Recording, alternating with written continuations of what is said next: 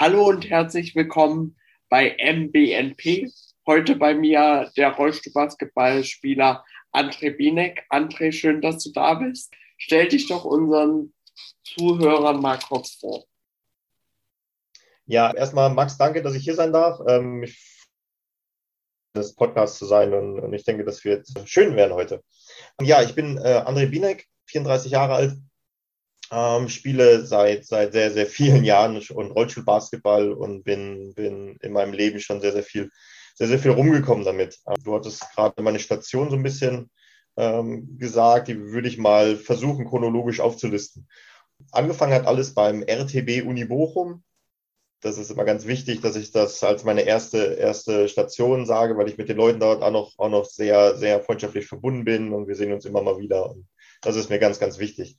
Ähm, nach Bochum bin ich ähm, ähm, zu der äh, BG Duisburg gewechselt, genau. Ähm, dort habe ich zwei Jahre gespielt. Nachdem Duisburg in der ersten Liga abgestiegen ist, bin ich nochmal nach Bonn gewechselt, um weiterhin erste Liga zu spielen. Dort habe ich ein Jahr gespielt. In der Zwischenzeit habe ich auch U22 Nationalmannschaft gespielt. Durch diese Aktivität ähm, mit der Nationalmannschaft habe ich Kontakte in die USA äh, knüpfen können. Und da habe ich ein Angebot äh, von dem renommierten ähm, äh, Standpunkt in Whitewater in Wisconsin erhalten. Bin dort für, habe ich dort gespielt und habe halt auch äh, dort studiert. Dann bin ich ähm, wieder, wieder nach Deutschland. Nach diesen zwei Semestern bin ich wieder nach Deutschland, nach Frankfurt gewechselt, habe da ähm, weiter studiert und habe bei, beim RSC Frankfurt damals noch ähm, gespielt. Nach äh, einem weiteren Jahr hat es mich dann wieder zurück an die, an die, an die Uni ähm, gezogen. Ähm, das war 2009. Von 2009 bis 2012 äh, habe ich dann weiter dort studiert und Basketball gespielt. 2012 habe ich dann meinen mein Abschluss gemacht in Whitewater ähm, bin dann von Whitewater nach Cantu gewechselt, also nach, äh, in die Nähe von Mailand, nach Italien, habe dort zwei Jahre lang gespielt und bin dann wieder zurück nach Deutschland gewechselt. Über einen kleinen Zwischenstopp in Zwickau bin ich dann in Elksleben gelandet und ähm, ja, seitdem bin ich, bin ich Erfurter. Ähm, André, du, du hast gerade schön angesprochen, ähm, ich schließe daraus, dass du relativ schnell erste Bundesliga gespielt hast in deiner Karriere. Wie ist denn so ein Weg in die Rollstuhlbasketball-Bundesliga? Ja, ich, ich, denke, das ist, das ist sehr, sehr individuell. Das kann man jetzt nicht auf, nur auf mich nicht beziehen oder auf, auf so generell sagen. Für mich war es, ja, war es mein Ziel. Also wir haben, wir haben mit Bochum da war es sehr, sehr schnell klar, dass die Ambitionen nicht in die, in die erste Bundesliga gereicht haben. Und waren denen auch klar, dass, dass ich ähm, nicht mein, meine gesamte Karriere in Anführungsstrichen ähm, in Bochum äh, verbringen werde, sondern das war eigentlich relativ klar, dass ich, dass ich irgendwann wechseln werde. Und ähm, dieses Angebot kam aus Duisburg, weil der damalige Nationalmannschaft war auch Trainer in Duisburg und er hat mir dann irgendwann das Angebot gemacht und da war es relativ Duisburg, haben wir noch zweite Liga gespielt, ähm, sind dann ähm, aufgestiegen in die erste Bundesliga und dann habe ich ein Jahr erste Bundesliga gespielt. Ja, weil es hat mir gefallen. deshalb, deshalb bin ich dabei geblieben und als wir dann sportlich abgestiegen waren, ähm, war es für mich dann auch klar, dass ich, ähm, dass ich eigentlich gerne erste Bundesliga weiterhin spielen wollen würde. Und äh, als dann das Angebot aus Bonn kam, war es für mich dann auch relativ einfach, da dazu zu sagen.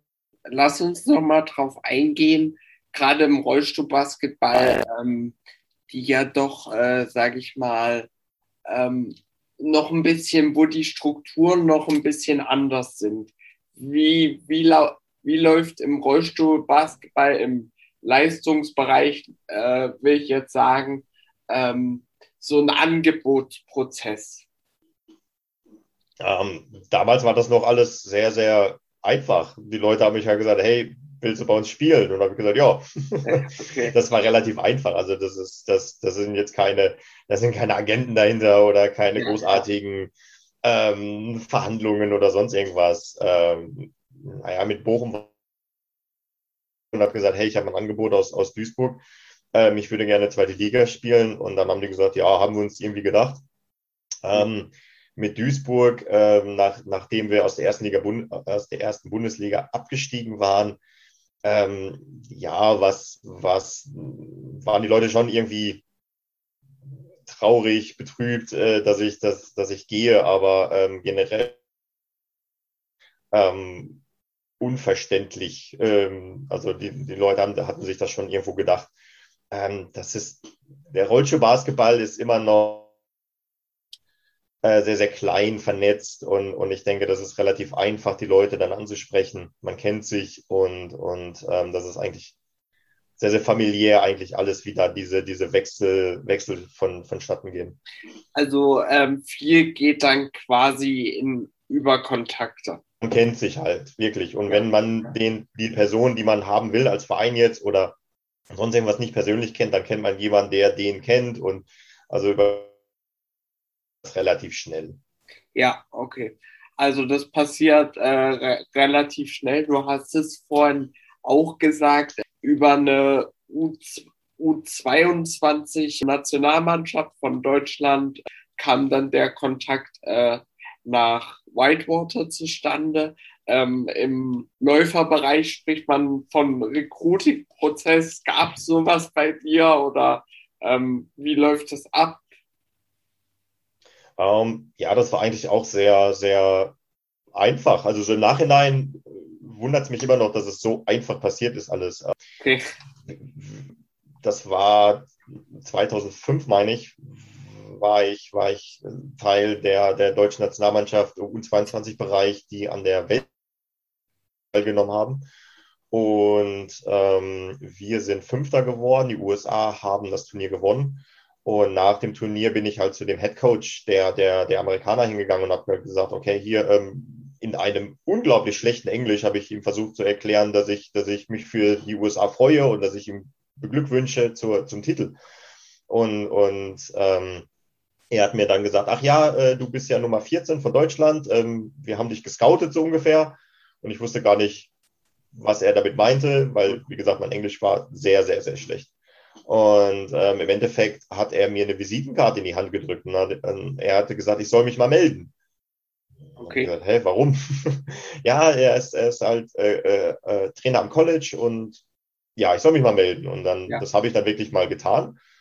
Und wie gesagt, irgendwie neun Monate später ich, bin ich im Flieger gesessen nach Chicago. Das war irgendwie so ein, so ein, ja, es war nicht mal ein Traum. Also Traum mit war, kann man nicht mal sagen. Also es war noch. Und da äh, dieses Recruitment war auch sehr, sehr simpel eigentlich. Ähm, ich musste mich an der Uni anmelden, ich musste noch sehr, sehr viele Formalitäten ähm, klären. Aber im Endeffekt war das sehr, sehr simpel. War das dann trotzdem quasi ein Stipendium oder ähm, wie, wie war das? Ähm, ja, also in, Deutschland stellt man sich halt ein Stipendium als, als so eine einmalige Sache vor. Ähm, das heißt, man kommt dahin und kriegt einen Batzen Geld und kann dann mhm. studieren. Ähm, so war es nicht. Also ich, ähm, die Stipendien, die waren das, das waren kleinere Beträge am Anfang, ähm, die ich halt, die ich halt bekommen habe. Und ich musste noch relativ viel aus meiner eigenen Tasche dazu zahlen. Ja. Das hat sich dann über die Jahre so ein bisschen gewandelt. Ähm, es war schon ziemlich teuer, um ehrlich zu sein. Also ich habe da schon ein paar, paar Euros, paar Dollars gelassen in, ja. meiner, in meiner Studienzeit. Ähm, wie gesagt, als ausländischer Student bezahlt man in Amerika da halt noch mal ein bisschen mehr. Ähm, ja. ja. also ich habe ich hab auch schon was dafür bezahlt. Das ist jetzt nicht so, dass ich da ähm, alles, alles umsonst bekommen habe. Okay, also ähm, vielleicht nochmal für die Zuhörer im Fußgänger-Basketball zum Beispiel ist es so, dass man wirklich von sogenannten Vollstipendien spricht, wo dann die Studienkosten ja quasi voll übernommen werden. Ähm, André, mich würde jetzt noch äh, interessieren, so ein bisschen der Bildungsfaktor, will ich es jetzt mal nennen. Was genau hast du dort studiert? Ähm, studiert habe ich International Studies äh, mit einer Emphasis in Business.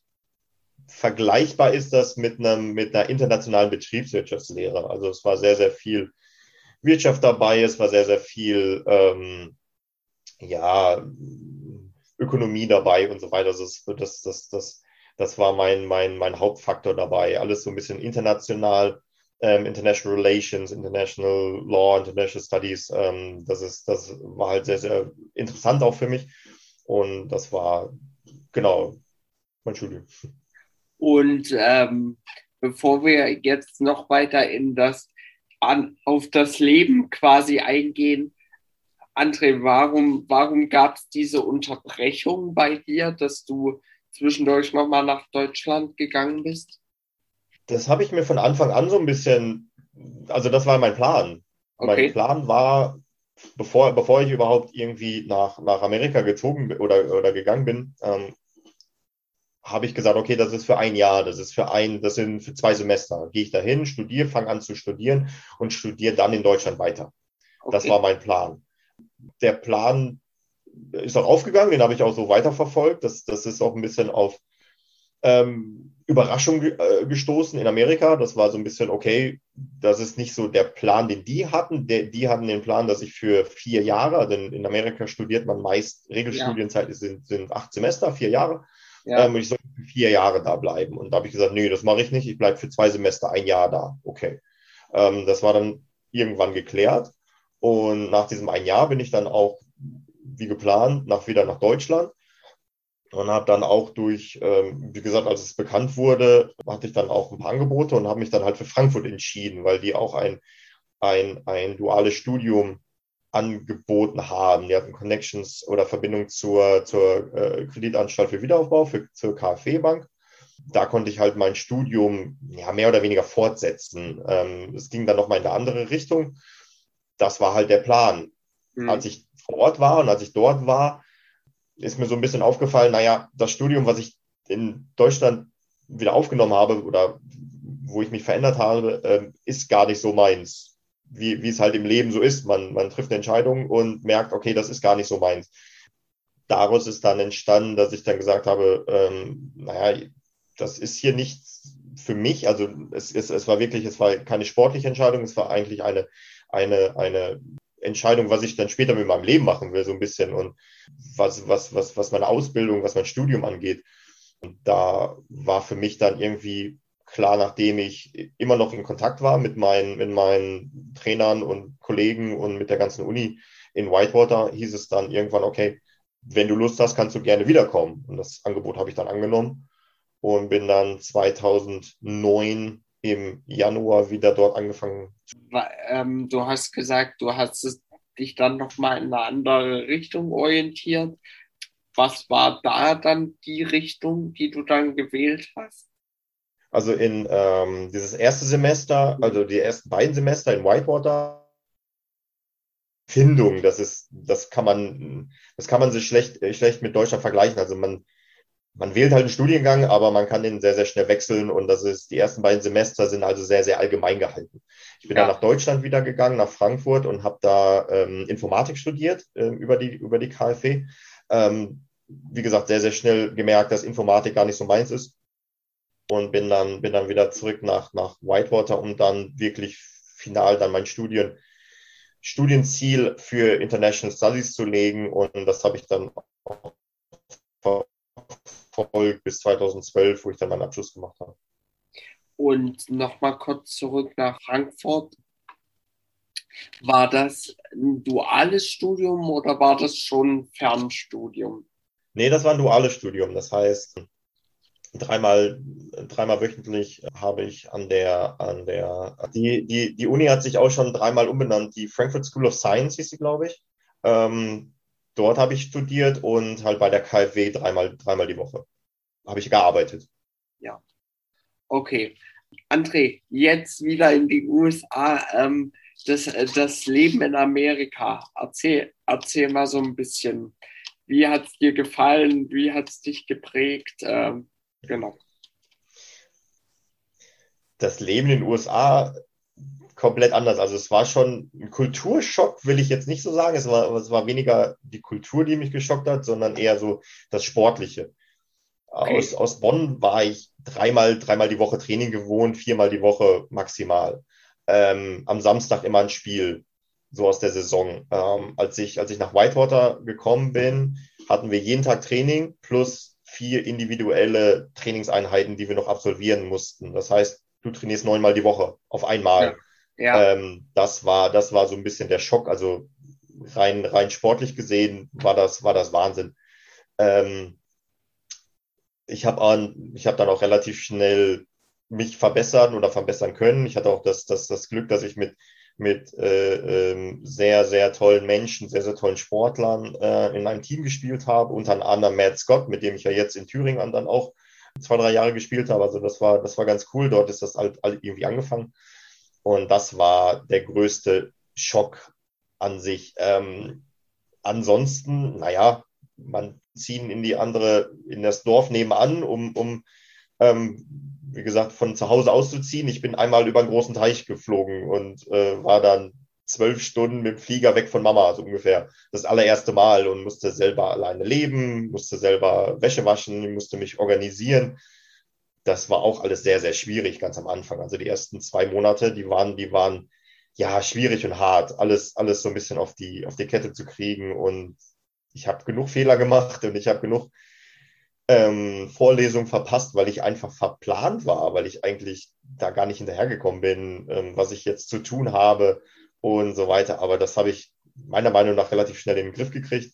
Ähm, die Sprache war, war, war das nächste. Ähm, ich war nie, nie der begabteste Mensch ähm, und bin dann wirklich ins kalte Wasser, also ins eisige Wasser geschmissen worden und musste mich halt dann auf einmal nicht nur mit einem Studium mit dem Studium musste ich nicht klarkommen, mit einer, mit einer Universität, was ja auch nochmal was anderes ist, sondern das alles dann noch auf Englisch.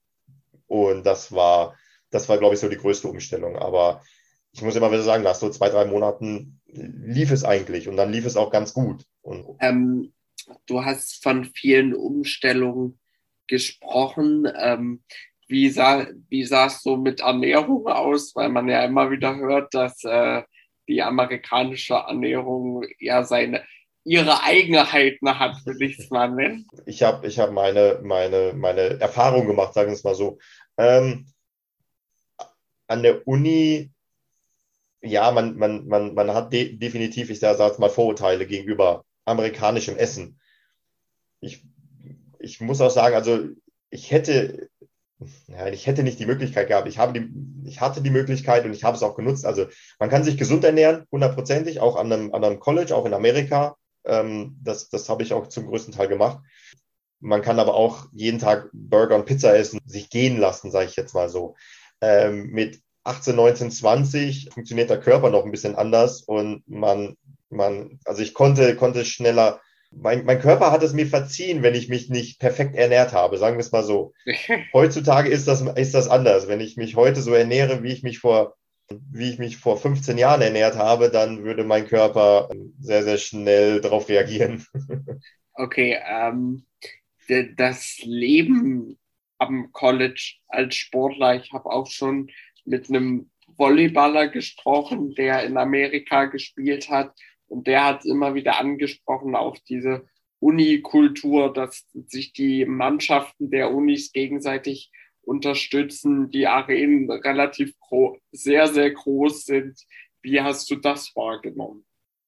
Äh, auch, das war halt auch ein Riesenschock in, in, in Anführungsstrichen. Du bist, du bist aus, aus, aus Deutschland damals noch gewohnt, vor 50 Leuten zu spielen. Ich habe ich hab einmal das, das, das, näher mehr, mehrfach, bevor ich nach Whitewater gegangen bin, habe ich, glaube ich, zwei, dreimal in Wetzlar gespielt. Das war sensationell, das war super. Also vor 1000 Leuten zu spielen in der August-Bebel-Halle damals war, war das höchste aller Gefühle. Und dann nach, nach, nach Amerika zu kommen, es war so ein bisschen ähnlich. Also einige Spiele und einige Spieltage haben wir vor, vor nur vor, vor ja, Verwandten gespielt, so ungefähr, also Verwandten von anderen, anderen Mitspielern. Meine Eltern sind auch ein paar Mal gekommen.